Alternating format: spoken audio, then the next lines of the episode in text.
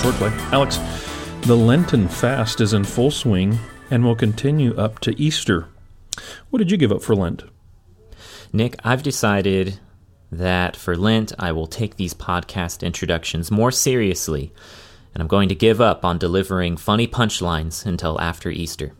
Oh, so you've been celebrating Lent for a couple years now, right? I mean, kudos to you for going above and beyond in the call of duty. Uh, uh, I see what you did there. This is Swordplay. We are we are your hosts. I am Nick Perez, preaching minister for the Davis Park Church of Christ in Modesto, California. I'm Alex Flood. I'm an evangelist for the Lake Phalen Church of Christ in St. Paul, Minnesota. On this episode of Swordplay, James chapter 5. James chapter 5. We're at the final chapter of the book of James. Uh, we thank you for hanging in there with us. And here we're going to summarize the book, see how James ends his letter, and uh, we're going to dive right in. Verse 1. Come James now, says, you rich, Yeah, weep and right. howl for the miseries that are coming upon you. Uh, Alex, uh, talk for a minute. Who are the rich that James rebukes, and what are the miseries that are coming upon them? Well, first, I think it's safe to say that the rich here in this particular passage is not referring to the rich Christian, but rather the rich oppressors who live among their communities. Uh, and we can see that in verse 6. He says, uh, They have condemned the righteous. In verse 7, um, it says that uh, be patient, my brethren. So making a distinction between the rich oppress- oppressors and then the brethren who are supposed to be patient. And we know that there are um, these rich oppressors who have even visited their assemblies back in chapter 2, verse 6. Now, why would James have a section of the letter for those who are not a part of the congregation? First of all, some of the rich, as I mentioned in chapter 2, they did visit the assembly, and the letter was probably read in the midst of the assembly. If the rich visitor was there, that would have been a sobering moment, uh, especially if they are guilty of the things that James accuses them of. And how's that for a seeker sensitive church, right? Second, the judgment and condemnation that J- James rails against the oppressive uh, rich here it's similar in tone and language to how James has already warned Christians earlier in the letter. Uh, in other words, don't fall into the same lot as these guys who are clearly not going to find a happy ending with their riches.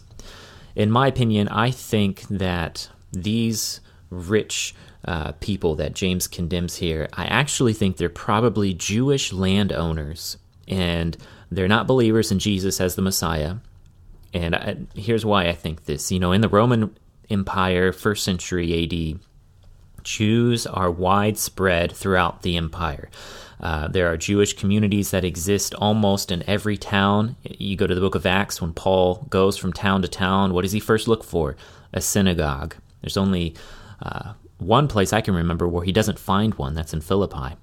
However, the rich Jewish elite who would have owned land, in order to do that, they would have had to have had a close connection to the Roman government because the Roman government owned all the land and they distributed it out to those who were friends of Roman officials.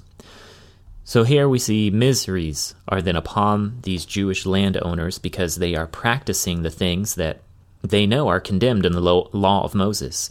Uh, like withholding the wages of the laborer, law of Moses says you can't do that. You got to pay day of. But specific miseries will especially be upon any Jew once the Jewish Roman War breaks out in AD 67. Something I believe James will allude to in the following passage, and we'll keep elaborating. Uh, miseries upon these Jewish landowners would have included losing your land, Rome takes it back, uh, losing your wealth by confiscation, Rome takes it, death, famine, pestilence, plague, these things are all historical reality during that Jewish Roman war, during that three and a half year period. So, good luck, Jewish elite, uh, rich oppressor. Good luck keeping your Roman connections uh, once the Jews are officially at war with, with Rome. That's going to be a difficult time for them. And James, I think, will say it's going to be a, a time of judgment upon them. Uh, Nick, your thoughts? No, I'm with you. Contextually, uh, it would seem that the, the rich here are non Christians. Uh, first, they are juxtaposed with the righteous person there in verse 6. Uh, also, James, um, he doesn't return to speaking to his brothers until verse 7. Be patient, therefore, brothers.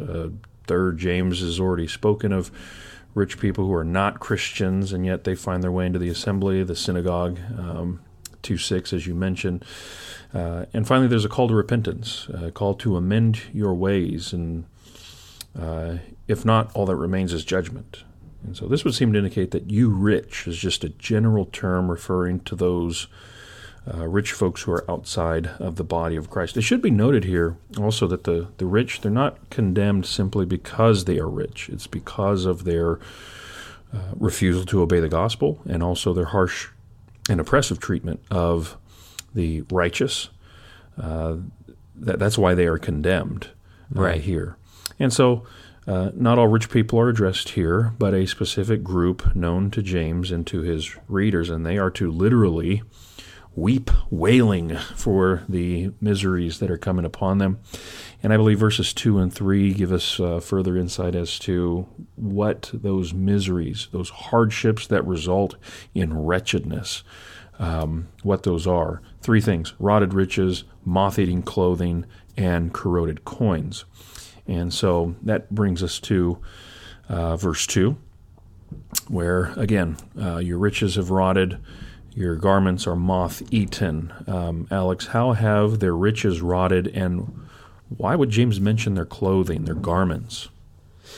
Yeah, I think James seems to be using real life imagery from the practices of the oppressive, uh, rich elite, and then he's taking that imagery and he's making spiritual application out of those practices. So I think we we see the spiritual application clearly enough, uh, but there's a physical uh, image behind that spiritual application. For instance, one's garments were used as collateral when borrowing money, but the law of Moses said, ah, you have to give the garment back at the end of the day.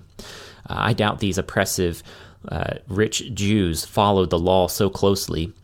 And so, as a result, the rich man's garments will be moth eaten, an appropriate allusion to, I think, the spiritual clothing that we all wear uh, there are many verses in the New Testament that talk about the Christian wearing spotless white garments, uh, but the rich, uh, these unbelieving Jewish rich oppressors, they have moth eaten garments. That's their spiritual condition.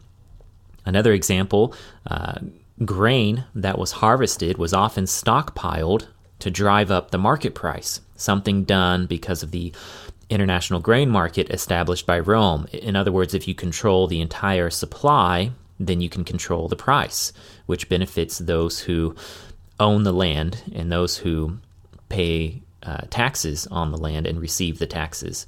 Um, large portions of stored grain would rot, it would be wasted, but you know, the profit made by what was left over.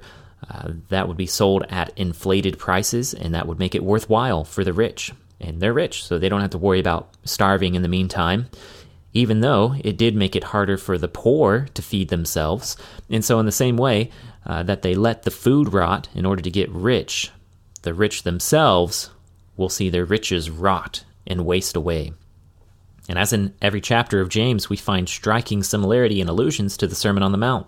Jesus mentions the same kind of problem in Matthew chapter 6, verses 19 through 20 specifically, but contextually, I think really that problem is in the uh, subtext of the entire, or most of, the entire Sermon on the Mount. What are your thoughts, Nick? Well, yeah, the the riches or the wealth uh, here, I think would would probably be all the things which one possesses, which make a person rich. Uh, those are the things that are rotted. They're, it's decaying like a dead body. So all the fields, all the flocks, all the grain, all the grass, the wine, the wheat, the oil, the olive, all that stuff. Um, the supplies that would be stored in the storehouses, all of that has been and stands putrefied, uh, is kind of what James is saying here. Your garments being moth eaten, eaten. So those splendid and gorgeous garments, which are bought and sold for so much and laid up for show or future use. They're just they're full of holes and they're useless. And so, uh, yeah, this is this is uh, severe judgment from God that is coming upon uh, those those rich who refuse to repent, refuse to obey the gospel. Uh, connected to this, verse 3 Your gold and silver have corroded, and that corrosion is an evidence against you. Uh, Alex, how about this? Does that really happen? Does gold and silver really rust or corrode? No, gold and silver do not rust, they do not corrode if it's pure. Uh, raw gold, when it's mined out of the earth, it always has impurities mixed with it. That's why it's refined. So, unrefined or impure gold and silver, it will corrode because it's the impurities of other non precious metals mixed with it that rusts and corrodes. But purified gold and silver will not rust or corrode ever, which makes it the world's greatest long term physical store of value. But in typical divine reversal fashion, the oppressive rich have chosen the worst spiritual store of value while the Christians are being purified like gold, and yet resulting in a faith that is far more precious than gold. We get that language in 1 Peter 1 7, and even at the beginning of James chapter 1, verses 2 through 4. It's the rich who hold all of the physical gold and yet are themselves full of impurities, and like those impurities, will be destroyed upon being melted with intense fire coming from God's judgment and wrath. How's that for imagery? What do you think, Nick? um, you know, I also thought, yeah, gold, gold and silver wouldn't rust, uh, even if they could, in the hands of the rich, because they're likely to put them, put those things to work for them, uh, get them to to make more money for them, and so. Uh, I like what uh, Lenski says in his comments on this passage. He says the whole passage is exalted and is worded in Hebraic parallelism. When James says that gold and silver rust, he becomes purposely paradoxical when his words are understood literally. Hence, the real meaning of the metaphor strikes the mind forcibly. And so, uh, yeah, I think that's exactly right. The the fire of divine wrath and judgment coming upon them. well, Nick, we have a thread of statements from verse 3, 5, 7, 8, and 9. And these statements um, talk about the last days, the day of the Lord. That begs the question was James's audience really living in the last days? Yeah, last days, days of slaughter, um, coming to the Lord, coming to the Lord is at hand, um, the judge is standing at the door, all these phrases that show up uh, throughout this section. Uh, there in verse 3, in the last days, uh, those would have been the days following Jesus' earthly ministry and those days which precede his final coming. Um, but also, I mean, God is going to judge the rich uh, in time. That it, it, had to mean something in their day and have application immediately. And so that's why uh, there you see James talk about in verse 8 the coming of the Lord is at hand. The judge is standing at the door.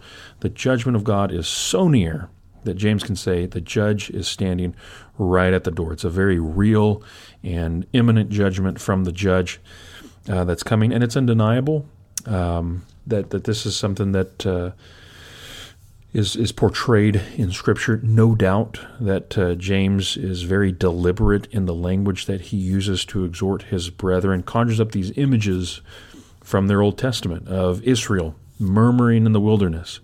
Um, even it seems perhaps alluding to uh, the question of Abraham in Genesis 18:25, "Shall the judge of all the earth do what is just?"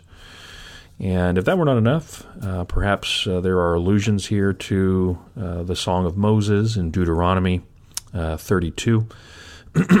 um, alluded could be alluded to here. God, He knew His people would grumble against Him in the wilderness and the time when their foot shall slip is going to come, he says in verse 35. And so, therefore, Moses says, The Lord, Yahweh, will judge his people.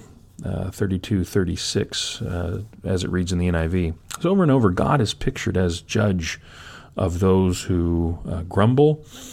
And uh, that may be what's in back of what James is talking about here uh, especially when we get later on, verse 9 do not grumble against one another because the judge is standing at the door. So you don't want to grumble Uh, and this is applicable not only for the rich in the context, but also for God's people. Uh, so that's a bit what I see here. Uh, Alex, what do you see? Yeah, so verse 3 says, uh, last days. Verse 5, the day of slaughter. Verse 7, coming of the Lord. Verse 8, the Lord is near. Verse 9, the judge is standing at the door. I mean, James is painting a picture that is very imminent. There's no uh, way of getting around it. Um, I have a hard time myself seeing this as something far off at the return of Christ in the resurrection. And we've mentioned this before in other episodes as we went through various books of the Bible. The last days and the day of the Lord, it can refer to the return of Jesus at the resurrection. Uh, but it can also refer to the coming of Jesus to or the coming of Yahweh to judge a nation or people group. I mean, we see this many times in the Old Testament. Uh, go to Isaiah 13. It says the day of the Lord, referring to Babylon falling to the Medes. Ezekiel 29 through 30. Uh, go look at that. It's referring to Egypt falling to Babylon in the day of the Lord. Amos chapter 5, Israel will be falling to Assyria, and that's called the day of the Lord. You can find multiple examples of this in the Old Testament, and so it's uh, something we have to figure out contextually which day of the Lord is he referring to the final day of judgment or the day of judgment upon a people group or upon a nation? I think James is referring to the last days of the Jewish nation, right before Jerusalem is burned down, her walls destroyed, and temple laid waste. You know, Jesus himself, he warned about that very thing when asked about the temple. Matthew 24, verses 2 and following, he says, Not one stone will be left upon the other. And, and these things were foretold by Jesus, and they happened. The Jewish Roman War started in 67 AD, but finished with Jerusalem's destruction in August of 70 AD. So, yes, James's audience, they were living in the last days. That is, the last days of Jerusalem and the temple. Of course, these things were already made obsolete at the cross of Jesus, but James and many Jewish Christians in Jerusalem, they still used that place for uh, for worship and for meeting and for prayer and for uh, for a good purpose while it still stood, not in denial of the substance found in Christ and the church, but in remembrance of the shadow which pointed them towards Christ and the church. The war was significant to James's dispersed audience because the Jewish elite spread throughout the empire, who are the ones oppressing them, those elite would soon lose their Roman benefactors. And the oppression which these elite showed the poor will be flipped back on those rich elite. It's almost like a, a woman harlot was riding a beast, and then the beast turned against her.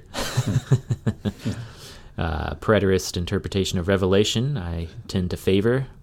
Hint, hint, wink, wink. So, verse 3, Nick. What does the Bible say about storing up treasure? Is it wrong to save money? You know, I, I think that, first of all, an immediate connection can be made uh, from James to his older half brother Jesus and uh, his teaching on riches in the Sermon on the Mount. We've been making that connection throughout James.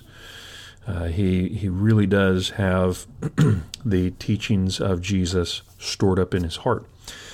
Um, so the moth, which eats and rust which corrodes. Those are those are themes which Jesus used to describe the fleeting nature of earthly wealth. And yet he pointed his disciples to something greater, heavenward, where those things uh, can't happen to the treasures that we have in heaven. And so, um, in addition to that, the storing up of treasure uh, here in James, he, he does uh, condemn it here, uh, but he does so because, for one, it, it you store it up, and if you don't have uh, the right purpose for it, that actually reveals your priorities. Um, it, it, uh, uh, uh, for for why you're storing it up. The, the, priorities of the one who's storing it up are, are revealed through the storing up of that wealth. Um, do you have faith in God, or is your faith in your wealth? Um, The call, of course, is to have faith in God, not in your wealth, not in your clothes or anything else. Um, that way, with faith properly placed in God, that enables you to properly view those possessions that have been given to you by God. Also, storing up treasure here, as James is talking about, is wrong because you're actually depriving those who are in need of what they need. That wealth that could be used to feed the hungry instead it just lies unused, rotting away in barns. Clothing which could have been used to clothe the naked, again, that lies unused and moth eaten. Uh, the gold and silver that could have been used to buy those things which are needful for those who are in need, well, those go unused and they're corroding in a closet somewhere, right? I mean, that's that's uh, again, James is is pointing out here and condemning the the riches specifically here because wrong priorities, and also it's not being used to glorify God. Um, and so, in that way, as, as James is talking about here, yeah, it is wrong to just store up all that money if you're going to just hoard it, if you're going to be greedy, and um, and that's wrong. Uh, so that seems to be what's in view here for me. Alex, what do you think? Yeah, I certainly agree with that principle. It's uh, true that your priorities, your intention, uh, your ambition, uh, that motive makes the difference as to uh, whether what you're doing is wrong with your pursuit of riches and saving up of money.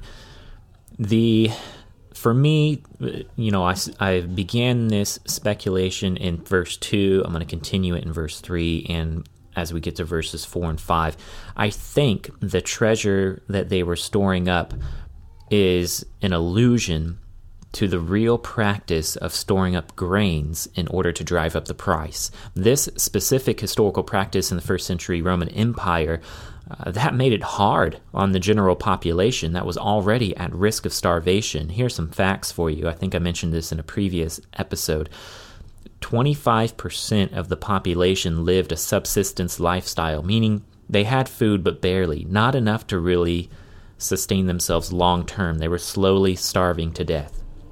30% were at risk of subsistence, meaning that if they uh, don't get paid, or if they lose a job, or if someone you know dies, uh, who was the uh, moneymaker of the family, that uh, whatever that would is that would happen, it would immediately put that family into subsistence. So 55% then of the population had a real daily fear of not having access to food, their daily bread. So food access in the first century and the facts I just listed um, I found these in research done by a lady named Carol B. Wilson. And she did this research, presented it in her book, which the book, fair warning, it reads more like a dissertation. So if you're if you're not into that, uh, it might, it's pretty thick. But the book is called "For I Was Hungry and You Gave Me Food: Pragmatics of Food Access in the Gospel of Matthew," and she she presents some very com- compelling facts. And so I think that was uh, what was going on in the background of uh, first century uh, Rome, uh, Roman Empire. Uh, any thoughts there, Nick?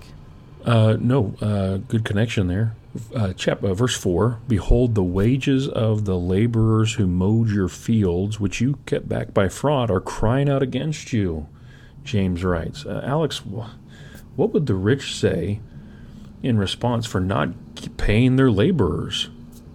Yeah, again, going off of this possible backdrop, right, that there is uh, manipulation going on with, with holding and storing the grain.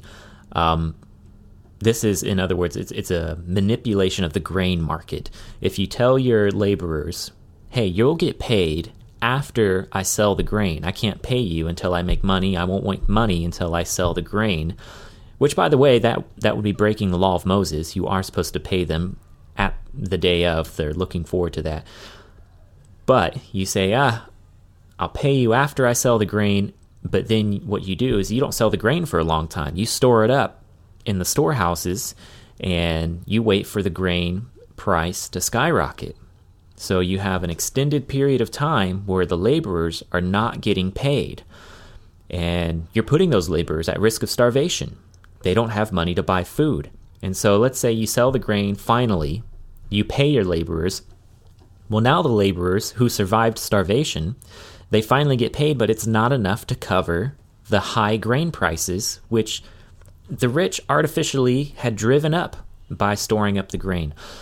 And so that is, well, to the to the rich's advantage, right? You can always hire more laborers. so it's like they didn't care if they died. If they died, good riddance. You don't have to pay them anymore. So very um, twisted, uh, you know, practices going on. Uh, not you know too much unlike what you would see today in a modern example of um, you know Enron or something like that, right? Artificially driving up stock prices or something like that. Hmm. Well, Nick, verse four, uh, James says that the cry of the of the harvesters of the laborers who are not getting paid, their cries have reached up to the ears of the Lord of not Sabbath but Sabaoth. Uh, what does Lord of Sabaoth mean in verse four? Uh, so other uh, English translations, my English Standard says Lord of Hosts. Uh, the NIV says Lord Almighty. Uh, but this is uh, it would have been a familiar um, and frequently used term from the Old Testament that James's audience would have been familiar with in reference to God. He is the the Lord of Hosts and He's pictured as the Lord of the armies of heaven, and he stands ready to lead his army into battle against the oppressive rich. And the imagery here, I think, also mimics what you find early on in the book of Exodus, where uh, the people of Israel, they're in Egyptian captivity, and they cry out unto the Lord, and he heard them. And uh, that's when things start going and falling into place, and Moses uh, is called. I mean, it, that's because they were being oppressed. God heard their cries, and He did something. In a similar way, God hears the cries of the poor here, the harvesters, and He will uh, He will come and He will uh, wage war against the rich uh, yeah. oppressors. Yeah, I think uh, what was it? One angel in the Old Testament took out uh, how many soldiers in one night? Was that 185,000? 185, yeah. So I don't think I'd want to uh, receive judgment from an entire army of heavenly hosts. Yeah. so, serious business. Well, verse 5 uh, these oppressive rich, they were in the serious business of luxury and indulgence and wanton pleasure, is what my translation says. Uh, Nick, talk to us for a second. What does wanton pleasure mean? Yeah, my English standard says self indulgence. I think that's. Uh, Uh, that's right. Self indulgent is a term that is applied uh, in the Old Testament to the people of Sodom, uh, Ezekiel 16 and verse 49. And so this may put into perspective the, the nature and the character of these uh, rich people. They are on par with the people of Sodom. Wow. Uh, they are pampered, they deny themselves no pleasure. And through all of this uh, lascivious living, they grow fat like an ox or a sheep for, oh, what's that? The day of slaughter there at the end of verse 5. Yeah. Right. Yet another Old Testament allusion that goes back to, for example, Jeremiah 12 and verse 3. So their doom, their destruction is certain, and it's all connected to their luxurious self indulgence. Uh, so that's what I found. Alex, what do you think? Yeah, I think there may also be um, an allusion made to Nehemiah chapter 9, verses 24 through 27 in the Septuagint, because uh, James here in verse 5 uses that word luxury and wanton pleasure. The word for luxury in the Greek is also found in the Septuagint Nehemiah chapter 9, verses 24 through 27, which says that once the Israelites came and conquered the Canaanites and settled in the land, and they had all of these uh, luxuries, they lived a life of luxury in that state of luxury, they forgot Yahweh, the Lord their God, and they turned their backs on him. They turned their backs on the law of Moses and on God. And as a result, they were judged. And God brought his judgment upon them. Verse 6 You have condemned and murdered the righteous person. He does not resist you. So, uh, first question, Alex. Um, did the rich really condemn and murder the laborers? Yeah, this is an interesting, uh, interesting phrasing. So, not paying the laborer for an extended period of time. It puts them at risk of starving to death, and once they get paid, they can't afford food because the rich stored the grain for so long that the prices are inflated. So the rich could possibly get out of paying the laborer because the laborer is dead. If the laborer tried to break into the barns and the storehouses to steal some grain so they could feed themselves, uh, that did happen from time to time. You look at Matthew chapter 6 verse 19 where thieves break in and steal. If those thieves are caught, uh, they'd be put to death. And if the laborer tried to settle things in court, right? Let's let's see what civil um, avenues can be taken to to get paid. Well, guess who is already friends with the Roman judge? The rich Jewish landowner. In other words, the rich essentially uh, they got to be judge, jury, and executioner. So, a follow up question He does not resist you. Why do the righteous not resist the rich withholding their wages? Yeah, I think that's because normal means of legal resistance may have been futile. Um, and illegal means of resistance would have gone against Christian teachings and submission to government. We see that in Romans 13. And we see Jesus in the Sermon on the Mount saying, Love your enemies, pray for those who persecute you, Matthew 5 44 and following. And what example do we have as Christians for this kind of uh, endurance? Well, just as our Lord Jesus Christ, our Lord and Savior, just like he was led like a lamb before the slaughter and silent before the shearers, so too Christians, we at, at times have to walk a path of sacred suffering, knowing that vengeance belongs to the Lord. He will repay. We see that in Romans 12, quoting Old Testament passage. But James says, Be patient, because the one who will repay, the one who vengeance belongs to, the Lord, he is coming soon, very soon. So, again, uh, I think alluding to uh, the Jewish Roman War. So, Nick, what do you think about verse 9 then? You have this Christian community that uh, James has been correcting for four chapters now in chapter 5. He says in verse 9, Do not complain against one another, so that you yourselves may not be judged. Well, what would they be complaining about, Nick? So we're in the context of that that command of uh, here of do not grumble is in the context of those unjust circumstances, uh, as opposed to patient endurance of trials and mistreatment. And so, just kind of in the theater of my mind, I've put together just a little scenario here. Perhaps after a long day of injustice from the rich, maybe they didn't receive their wages. Right? And talked about that. They come home to friends, to family, or they come into the assembly. They were in the habit of gathering together daily as the church. Right. And they begin to take out their frustrations on one another, on those around them. Um, that could be what's in play here. So that's they're, they're complaining against one another, grumbling against each other. Another idea is that these these brethren were uh, complaining to their uh, fellow siblings about how bad they were being mistreated.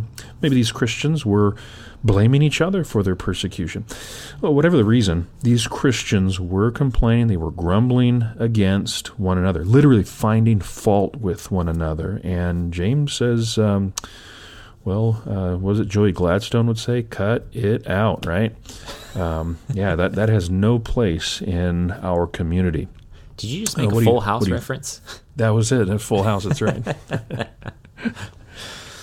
all right. Well, I think you know those are all good. Uh, I like the imagery from from the theater of of your mind. Um, those are good scenarios. I think all possible. Uh, another possible scenario is maybe they're complaining about the uh, burden of having to care for the poor Christians in their community, right? Mm, you get yeah. you get home from a long day of work, you go to the assembly, uh, you didn't get paid, you don't have money, you're concerned about your own family and whether you're going to eat in the coming months, and then you see that uh, there are Christians among you in your community who are asking for a handout, who need clothes, who need clothing, who need food.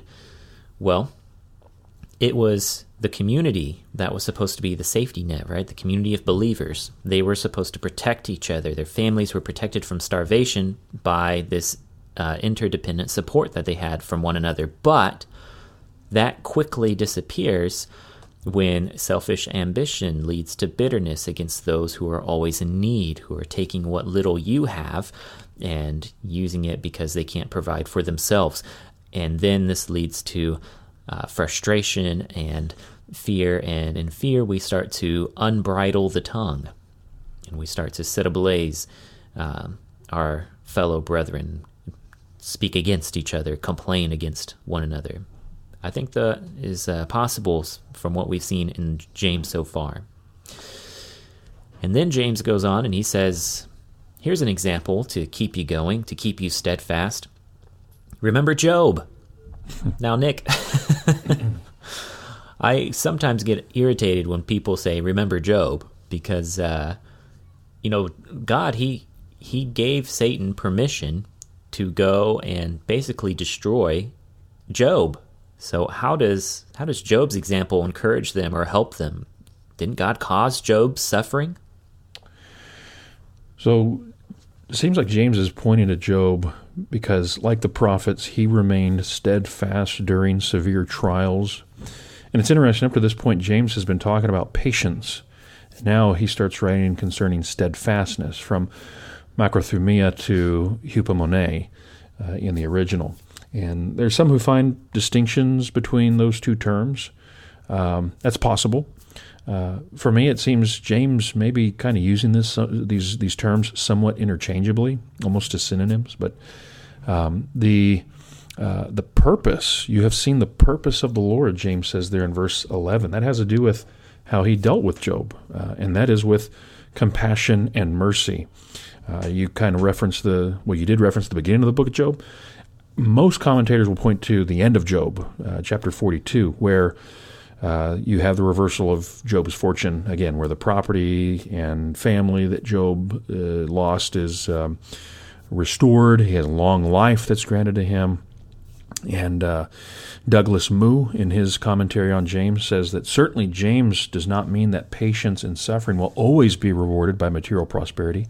Too many examples, uh, the Old Testament, in the Old Testament, Jeremiah, and the New Testament as well, they prove this wrong. Rather, James seeks here by allusion to the Old Testament character Job to encourage and assure his readers that the Lord is compassionate how the Lord is. I mean, that's what he says there. He's compassionate and merciful, which is at the heart of. Um, crumb. The name of it eludes me, but it's it's the the famous declaration, the self declaration of God, Exodus 34, verse 6, uh, about Yahweh. He is compassionate and merciful, and that is repeated. That's a repeated refrain throughout your Old Testament. Psalm 103, verse 8 is another example, but you find it all over.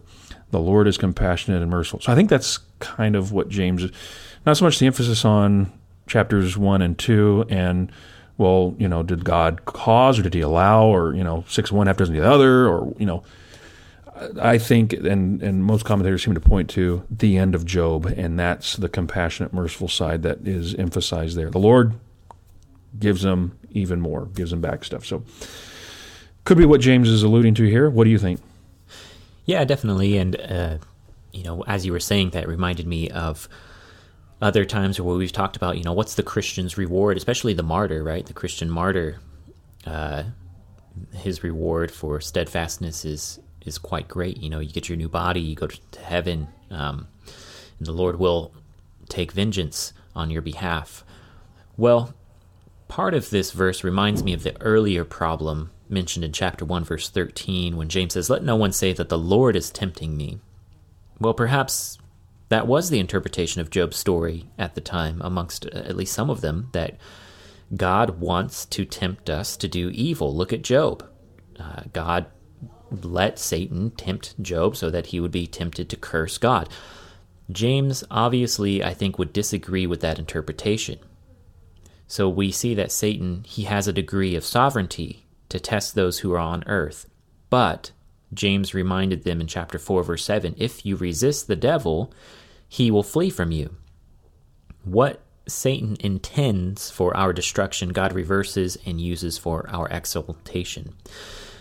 Uh, remember that every time a Christian stands steadfast in trial, and more people become Christians, sometimes because of the example of such steadfastness, this takes away more territory from the domain of darkness and creates more sacred space for the kingdom of Jesus. We get this in Colossians 1, verse 13.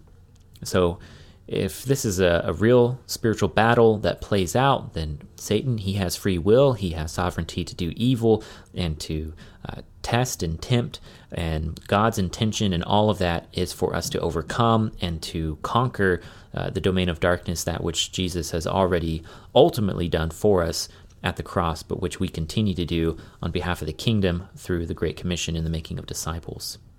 So, multiple layers going on there with uh, why why would this how God worked with Job? Why would this encourage them? Not necessarily easy question, but uh, I think some of that uh, helps to explain. But we have verse twelve now. Um, he says, Brethren, do not swear, either by heaven or by earth, or with any other oath. Let your yes be yes, your no be no, so that you too will not fall under judgment. Why would they be swearing an oath in this context? I mean, James is, is concerned about them falling under judgment. That's why he says, don't complain against one another. But now he says, don't make oaths. Don't swear. Just say yes or no what would be the context for why they'd be swearing an oath about anything? What do you think, Nick? Yeah, uh, so uh, one very strong connection here to the Sermon on the Mount, um, uh, at least an allusion, if not a, a, restatement of what Jesus says in Matthew chapter five, verses thirty-three through thirty-seven about oaths.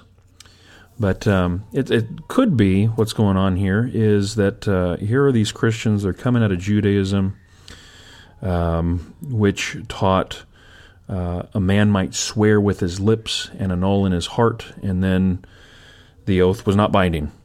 And um, and so these these Christians maybe they have been hasty in some oath taking, and um, making oaths and breaking oaths. So um, th- th- it was it was prevalent in the Jewish culture uh, this this swearing. Uh, another one of their uh, rabbi who came along later, but he talks about how men swear daily countless times and then swear that they have not sworn. And so one commentator says it was a common sin of that day to punctuate ordinary conversation with all kinds of imprecations and oaths used as a device for establishing credibility. So that could be what's going on here, uh, kind of coming out of that, and now we have this uh, this new kingdom ethic that Jesus talks about, and now here's James reiterating, and it is that Christians should be so truthful that when they say yes or when they say no, there's no need for an oath or swearing or pinky promise or any of that, right? Christians keep their word, and to fail to keep your word, that you fall under the judgment of the judge. Uh, so uh, you fall under condemnation. So uh, that could be what's going on here. What I see. What do you think, Alex? Yeah, I'm going to throw this out, you know, just as a speculation for what may have been happening. Um, again, from the theater of my mind, I think that when Christians were borrowing or giving loans to each other, there may have been some sort of oath taken as a promise to pay back what was borrowed. Uh, there's a connection there in the Sermon on the Mount, Matthew uh, 5, where he talks about oath taking. A few verses later, in verse 42, he says, Do not turn away one who would borrow from you. And so Jesus and now James says that such oath taking is unnecessary in the community of God's people, a community where we simply speak truth and where mercy triumphs over judgment. So do not swear to pay back what you know you may not be able to repay but simply ask and state your intentions and state your needs clearly. Can you pay me back if I lend you this? Simply say yes or no. And trust that God will work within the community of believers to still meet everyone's basic needs. That's my take on it. Well, Nick, in verse 13, we see that uh, people might be suffering, but they should pray. People might be cheerful, but they should sing praises. How could anyone be cheerful in the midst of suffering? Well, that's that's a good question. Um, uh, what I see here is so two different questions. Uh, is anyone among you suffering? Is anyone cheerful? And you have two different um, means to deal with that. You pray or you sing. And so that's how I that's how I take this 13th verse as two separate occasions for praying or for singing, whether it's times of trouble or times of triumph, right? Um, you pray and you sing. And so that seems to be uh, what uh, what James is getting at here. Uh, what do you think? You know, you read the book of James, and it doesn't sound like James's audience had a whole lot to be cheerful about just in general. Yeah. Um, however, James begins the entire letter by saying, Consider it all joy, right, when you encounter various trials. That's how he starts. So there's something perhaps spiritually therapeutic about singing praises during times of distress, about viewing distress with, uh, I don't know, an optimistic viewpoint, being cheerful that even in trials you will be rewarded, that you can endure, that you will be uh, continually transformed and shaped more and more into the likeness of Christ.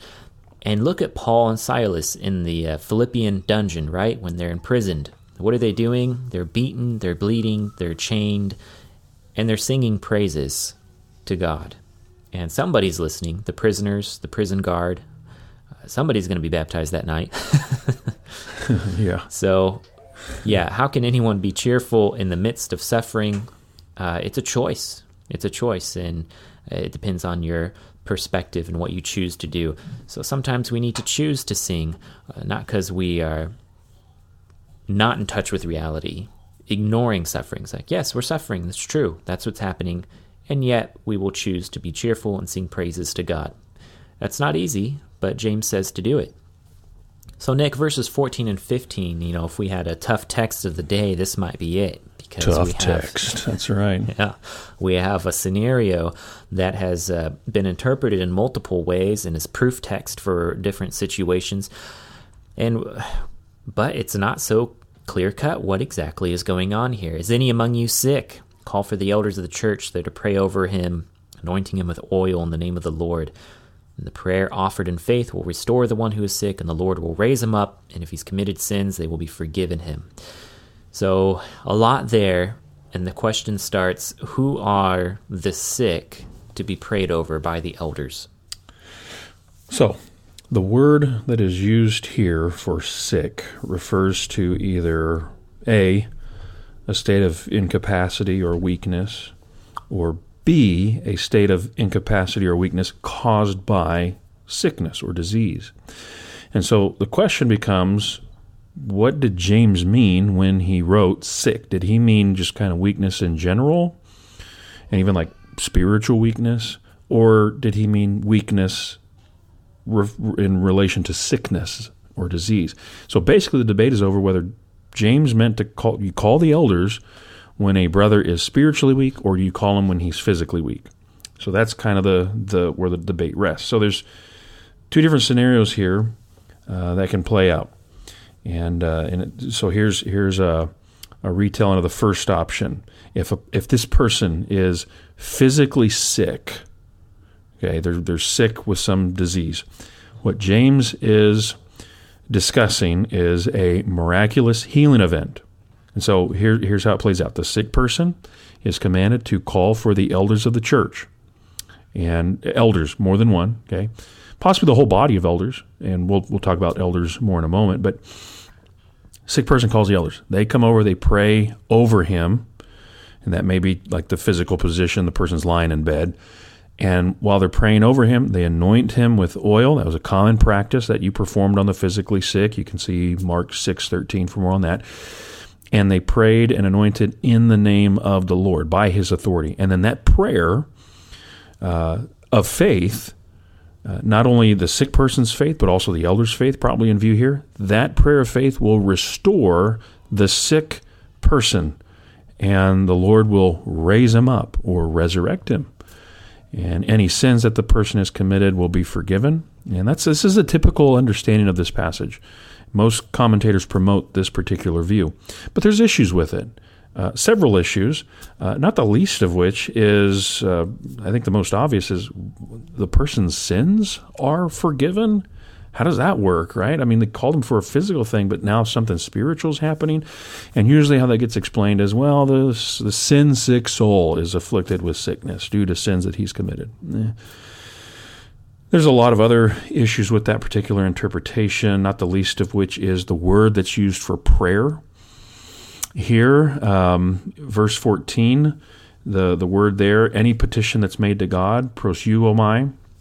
But uh, verse 15, the word for prayer is euche, and that's usually translated as vow in the New Testament. So that's interesting. Um, Interesting that James, throughout the book, he's been talking about trials, temptations, afflictions, distress, trouble that Christians face face in their life, but he's not mentioned sickness or anything like that in the book. And so the insertion here of sickness is a little clumsy. And um, I mean, there's there's other issues with that particular interpretation. So, what about the other side? Uh, okay, so if this person then is just weak spiritually, spiritually weak person, what James is discussing then is um, a non miraculous, though supernatural, strengthening event. And so, what does it look like? Well, okay, the spiritually weak person is commanded to call for the elders of the church. They come over, they pray over him. And over him may be the language of laying on of hands. Uh, and they anoint him with oil. It's possibly a symbol of the Holy Spirit. And they pray over him and anoint him in the name of the Lord. And that prayer, then, as I said, the word therefore prayer in verse 15, the prayer of faith, is the word for vow. And so that prayer enjoins a vow, probably to be more resolute in holy living. And it's a vow of faith that's uh, placed upon him. And it prepares him for uh, eschatological salvation and um, uh, resurrection because the verbs here are future tense for save and for raise him up. And so it could be looking forward, anticipatory of the eschatological realities of final and full salvation and resurrection. And so when the weak person pursues this trajectory, well, the sins that they've been committing, if any, are forgiven. And this interpretation, I, I think it seems more likely. I think it fits better with the context and the language that James is using. But again, there are issues with this particular interpretation. One is this isn't the majority position. All right, most uh, scholars prefer the, the first option of a sick person. Um, also, another problem with this second, uh, spiritually weak interpretation uh, has to do with why would a spiritually weak person call upon the elders? My experience has been they typically shy away from contact with the church and especially with the elders. And then uh, a third uh, issue with this particular interpretation is well, anointing with oil wasn't really used for this purpose. They'd used it for sick people for sure, but anointing them because of spiritual weakness, eh. So here's a couple of responses to that. First, in response to, well, the majority of scholarship is against this view of this being a spiritually weak person. Listen, majority majority rules isn't how we interpret Scripture. All right. Um, uh, and uh, translations are human; they're prone to mistakes, and also the interpretations can be uh, uh flawed. Sure. Second, um, yeah, while it may be typical that spiritually weak people don't call on the elders, James is adamant. This is what you do. You must do it, like it or not. And then the third uh, issue with the anointing of oil, it wasn't used for this purpose.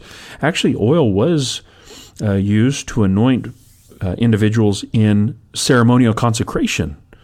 For example, Exodus 40, verse 15, Numbers 3, verse 3 are a couple of examples of ceremonial consecration and oil being used for that. And so it may be that James and his Jewish readers they'd be aware of this consecration factor in anointment, and that's how the oil is being used here by the elders in anointing the spiritually weak person. So, uh, I'm in favor of the second option there, the spiritually weak person, non miraculous, though supernatural event that's being done here. Um, my take, and that's a long take, but um, Alex, what do you see here? Well, it's a tough text. Yeah, it is. Need some time to break it down. Well, you have, as you mentioned, the physically sick uh, scenario, the spiritually sick scenario, and uh, I'm going to do, uh, you know, one of my Alex things, and I'm going to put them both together. I'm going to say it's a combination of both scenarios. So here's the the linguistic backdrop that I'm going to paint this against. If you were reading the Greek of James and you saw uh, the Greek there for oil and for vow, you said it's translated prayer, but you're right. It's the Greek euche and, it's, and it means vow. And so it's not right to translate that as prayer. It should be translated vow, as it is in every other place that it's used in the New Testament. That's right. so, so uh, is there an Old Testament passage that talks both about an anointing of oil and a vow being made? Well, there is. You know, you can find them separately as well. Like you can find occasions where oil was used for anointing, like when a king would be anointed, like when the prophet Samuel anoints Saul and then later David. Um, he anointed him with oil. There are occasions in the temple where the priests are anointed, like when uh, Aaron and his sons and uh, the priesthood they are anointed with oil in ceremonial, you know, fashion to install these priests uh, at the temple. But the part that throws it off is the vow. You don't have a vow being made in any of those contexts, at least not explicitly. But if we use the Septuagint, there's one verse in the Old Testament where we find both an anointing of oil and a vow being made, and it's in Genesis 31, verse 13, where God refers to the pillar that Jacob set up and anointed with oil in the village of Bethel, where God had appeared to him in a vision, and that's where Jacob made a vow. Jacob's vow was made in the midst of fleeing for his life from his brother Esau. And so Jacob made a vow to uh, trust Yahweh as his God in the midst of his dire circumstance. And so here's my speculation then. My speculation is that James is referring to sick people who have fallen ill specifically because of sin. So they are uh, physically sick because of their spiritual sickness where would I get that idea? First Corinthians chapter 11 verse 30 says that because they are taking the Lord's Supper in an unworthy manner, which contextually is actually about uh, them again not caring for the poor Christian among them. Um, for that reason, some of have, have fallen sick, and Paul says even some of you have fallen asleep. Some of you have died because of this. So maybe that's what's going on here in James's audience. Some of these selfish Christians, through their sin of partiality and selfish ambition, have, because of that sin, fallen physically ill. Uh, they are then, through the act of the elders, uh, restored and that word for restore is the Greek sozo, which means save or salvation. Now, it, sozo can mean to make well or to be made well again. Uh, sozo is used and translated that way in Matthew 9, verse 22, Mark 10, verse 52, Luke 8, verse 36, verse 48, verse 50, again, where Jesus is making well uh, the woman who is bleeding or the demoniac and he said, or the, the leper or the blind man, and he's saying, Your faith has made you well. And so it's a it's a double take. It's both referring to, you know, their faith leading them to spiritual salvation through Jesus Christ, but also healing them physically. So it can be used uh, uh correctly in that context. So that fits here. Um, though the phrase uh, "the Lord will raise him up" here in James 5:15 that that word raise him up that's one word uh, egeiro and um, that is overwhelmingly used in reference to the resurrection so there's only one place I could find where egeiro is used to refer to a physical healing and it's in Mark chapter 1 verse 31 where it says Jesus raised her up, referring to Peter's mother in law, who was lying sick in bed with a fever, and Jesus heals her. So that could fit this situation as well. My speculation uh, would also answer, you know, why this sick person would be in need of forgiveness of sins. It's because there was a specific sin that caused the sickness in the first place. And the oil and the vow would best be explained as a renewal of faith and repentance by the one being healed. So that's that latter uh, explanation you were hinting on, Nick. Um, in other words, there there needs to be repentance. There needs to be a decision to trust in God, just as Jacob did at Bethel. And so the elders here they're treating the uh, repentant Christian as this uh, sacred space that Bethel was treated with by Jacob, that they are anointing him with oil upon a vow that is being made, a vow probably of renewal uh, and, and commitment spiritually. So it's both miraculous, the healing of the sickness, and supernatural, the spiritual restoration of this uh, Christian who is recommitting himself to do what is right. And both of those things are taking place in this verse. And uh, that's my long-winded explanation for what's going on in James 5:15. Any thoughts there, Nick? No, I think that's uh, that's good stuff. That's clear as Uh, mud. So, yeah. Uh, let's talk uh, for a moment about verse 14 here, where, um, again, the elders are to be called. Who are the elders, Alex? Uh, the Greek there is presbyteros. That's where we get our word presbyter. It simply means an older man, but it's used contextually in the New Testament to refer to an office that is held by certain Christians, an office of authority within the church. It's equated with the overseer, which is the Greek episkopos. It's where we get our word bishop from in uh, Titus chapter 1. Uh, verses 5 and 7, and that whole passage about the qualification for elders and bishops. And these are men, again, who hold a specific office within church leadership. They're also called shepherds, since they were to lead and care for the flock. Uh, we see this in Acts chapter 20, verse 28, and Peter uses all three terms in 1 Peter chapter 5, verses 1, 3, uh, 1 through 4. So the elder is the overseer, is the shepherd. And James here calls for a plurality of these men to come and pray over the sick person and and something that I uh, remembered when you mentioned Mark chapter six verse uh, thirteen.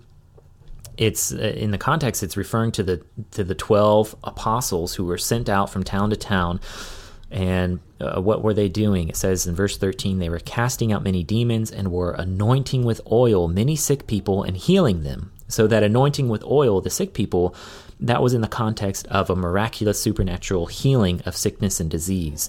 And so when you have the elders here doing the same thing, using oil with prayer to anoint and heal someone who is sick, uh, both physically and spiritually, then what you kind of see is the picture of apostles uh, carrying on.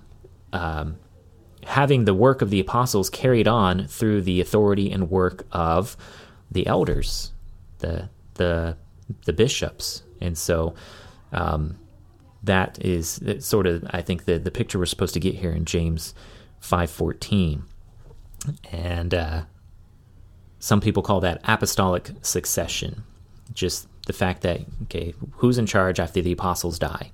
Well, it's Paul and the uh, other apostles. They were going from town to town appointing elders for this purpose, for leadership to be in place. And another question then for this leadership is that okay, are these elders are they a plurality of men over a single congregation or they are they a plurality of men over the entire local church that may exist in multiple congregations? What do you think, Nick? Well, that they are to be a plurality. I mean, it's it's evident the Right. elders of the church. So, um, but uh, I would lean toward the former, a single congregation.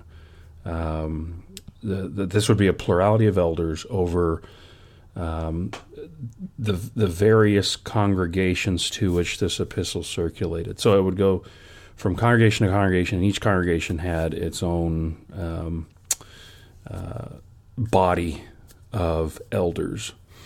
Uh, what do you think?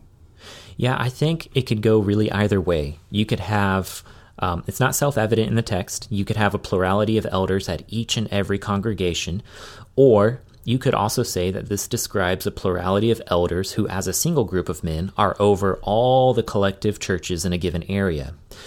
And, you know, my guess is that in the first century AD setting, I would imagine that the latter is the case because each congregation may not have even have had a large enough pool of people for multiple qualified elders to be chosen from.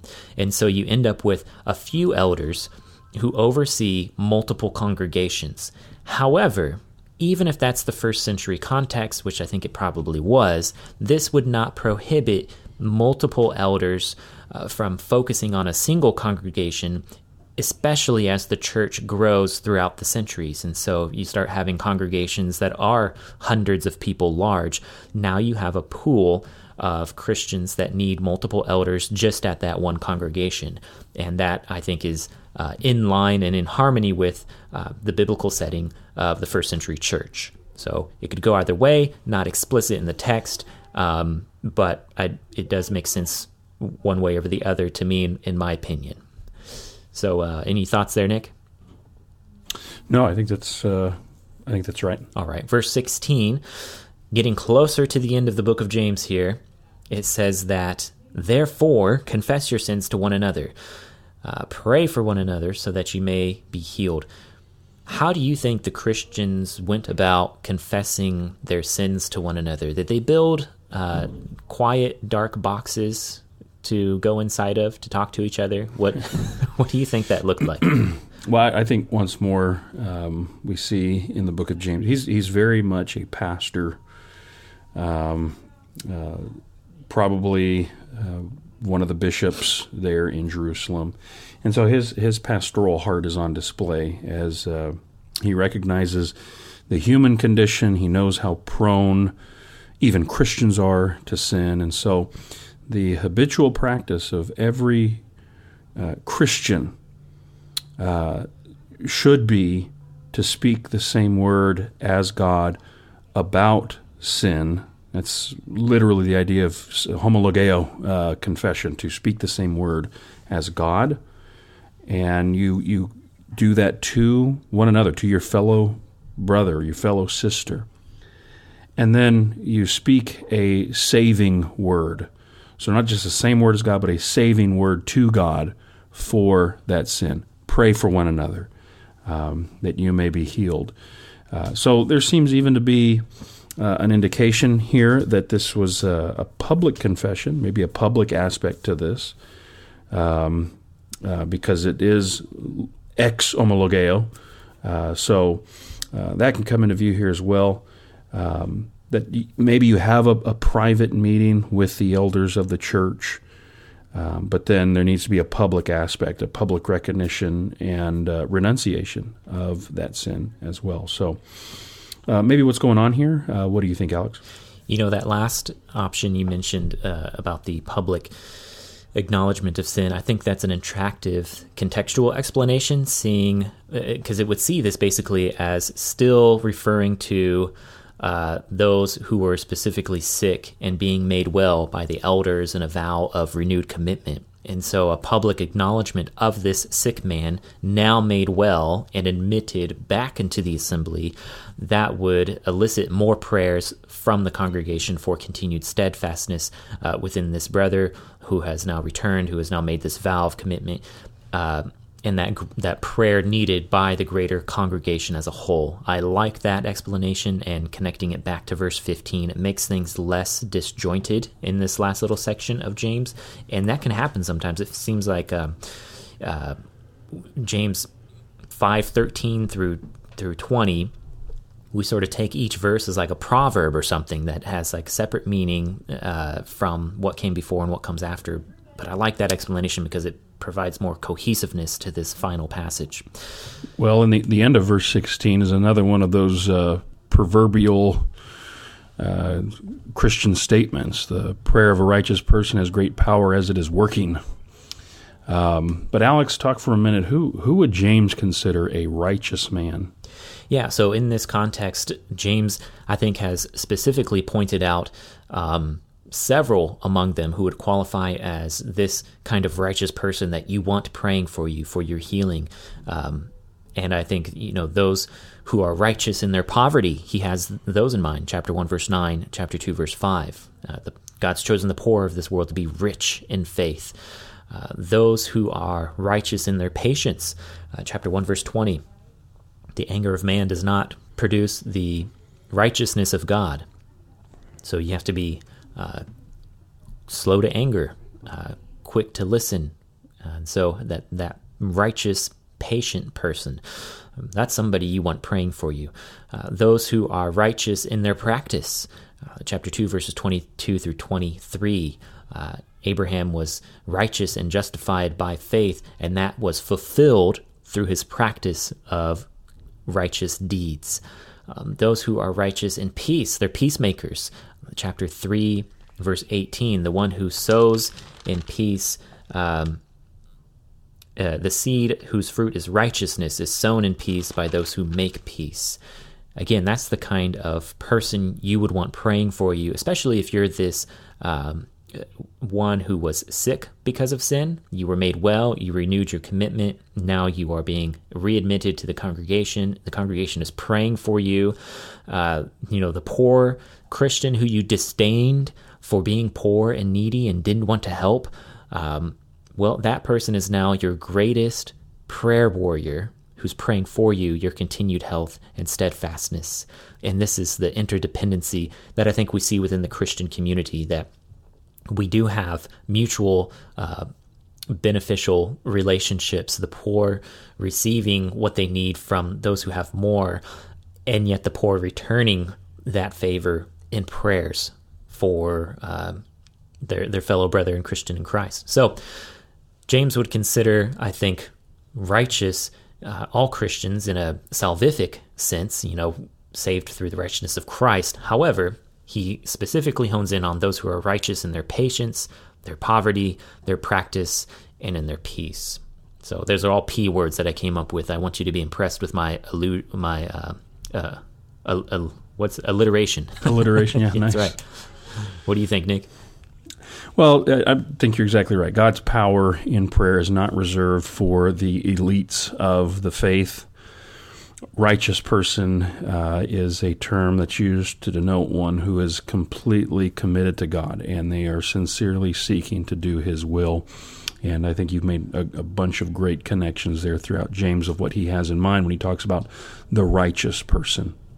You know, there's a righteous person that James mentions is in their own uh, Old Testament righteous prophet named Elijah, and he uses Elijah and Elijah's prayers to compare with James's audience. Why would he use that comparison? Do you think, Nick, in verse 17? Well, he says he's a man with a nature like ours, and so I think um, that would be one of the primary reasons that uh, James compares Elijah with his audience. His nature was like theirs, it's like our nature. Um, in other words, he was human. Literally, he suffered just like us. Um, and uh, no doubt James is uh, appealing to the sensitivities of his suffering siblings by calling their attention to this co sufferer um, and his prayer life in particular. Uh, he prayed fervently that it might not rain. He, so he felt pain just as they do, uh, and and he prays just like they do. And so uh, James plugs him in here. What do you think? I think this would have been quite encouraging uh, since Elijah was considered one of the greatest prophets of all time. I mean, he even got to escape death and ascend up into heaven in chariots of fire, right? Yet, James says, hey, they're like Elijah too. And that's true. And it's powerful if you believe that. Um, it's not that Elijah was um, not a normal human, he was a man who at times had great fear, even after the victory at Mount Carmel he subsequently runs away and hides from because of Jezebel, and all she did was send him a mean letter. and so he ran, and he had normal fears just like these Christians do. But there's something significant about those who are now in Christ Jesus that we really we really are in a different status in the heavenly realms that uh, we really are in this new stage of humanity from those who came before us even in the faith and so, by comparing us to Elijah, that every normal Christian is just as powerful in their prayer life as Elijah, that's, I think, encouraging. That's an important reminder, something to believe. Now, Nick, this final statement, verses 19 and 20, his, his last words, it just seems very abrupt. It says, My brethren, if any among you strays from the truth and one turns him back, let him know that he who turns a sinner from the error of his way will save his soul from death and will cover a multitude of sins. No final prayers, no, I'll see you later, no, uh, hey, give my best to so and so. None of that, just this final abrupt statement. Why do you think it ends so abruptly? What is the meaning of James's final statement? Yeah, um, I think those final two verses could be viewed as a summation of all that's come before. James has written to his uh, siblings concerning many problems um, sinful speech, disobedience, partiality, worldliness, quarreling, arrogance, faithlessness, prayerlessness, cruelty. He has been very practical been very pastoral as well in identifying uh, potential landmines for the Christian walk.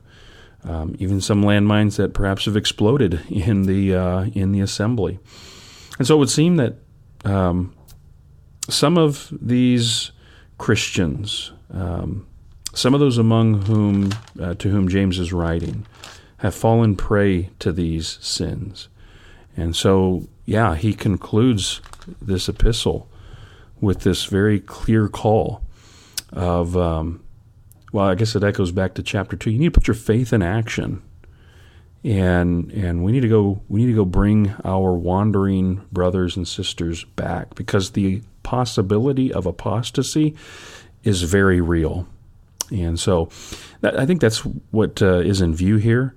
Um, we we you know we're not missing part of the letter here. All right. Um, uh, nothing was lost in transmission, but I think that's just this is James kind of his summary, summary, his summation of what he's written. Uh, what do you think, Alex? Yeah, it certainly seems like a mic drop moment here in the letter of James. Yeah. Um, this is James's purpose statement. It's the whole reason he wrote the letter. Some people put their purpose statements towards the beginning of the letter. James ends on it. It's a very inductive way of going about it. He didn't hate this uh, erring group of brethren. He loved them. He wanted the best for them. Um, he says, you know, about covering a multitude of sins. Well, First Peter four eight says the same thing. Says love covers a multitude of sins. James knew that that covering of sin and it required repentance it required a course correction and james gave it to him that's what the letter was it was a course correction it was a warning it was a reminder and his ultimate aim was to turn anyone who was in error away from their error so that their soul would be saved from death so that it would cover a multitude of sins that's what he wants to do that's what he wants them to want to do and it says something about uh, our role in our brethren's salvation, right? Do we save our brothers? Do we cover our brothers' sins? Uh, you know, knee jerk reaction no, only Jesus can do that, but not so fast, Christian. Uh, what does James says? James says the brother who turns the one in error away from that error, he will save that brother's soul from death. We do have a role to play in our brother's salvation. So it's not passive, it's active, but it requires wisdom. And that's part of James's course correction is reminding them of what that wisdom looks like and where it comes from. So that's the end of the book of James. Nick, do you have any final thoughts? Just, I guess, by way of summary, as we stand at the end and look back, um, I mean, several things stand out. Very Jewish book. Uh, we expect that from a very early document. Again, I expect it. Or, I place the early date on the book of James. Uh, a lot of Jewish Christians. Um, very heavy on uh, reliance upon the Old Testament. That was their Bible. It's very simple, very straightforward, um, and yet it's uh, in its practicality. It is also um, uh, very profound, and and I think part of the reason for that is because, man, as we've seen, very heavy reliance upon uh, Jesus and upon the gospel. Um, I, sent a video to you, Alex. Um, you can find it on YouTube. Um, uh, Joseph uh, Shulam, uh, talking about um, uh, early heretics and the that are that are her- heretical rabbis in the Talmud. Um, and one of the things that he points out in that video is 10% of evangelical preaching today comes from the Gospels. 10%. Not with James. James overwhelmingly relies upon uh, the teaching of Jesus, and especially the Sermon on the Mount. That there is something about putting your faith into action that is that is rooted in this teaching from Jesus. And so I, I think we need to, like James, uh, pay careful attention, pay close attention to the gospel and to the words of Christ and His teaching in particular. Uh, so, so those are the things that, that I see. I'm taking away. What about you, Alex? Anything? Uh, you know, I think that was well said, and um, we'll just leave that there as the final word on the book of James. And we appreciate you, diligent uh, listener, uh, to you know be in your Bible. We appreciate you going through the podcast, listening verse by verse, asking these questions with us so that you may too understand more about Jesus and the gospel and God's word and our role as Christians on earth and in the church.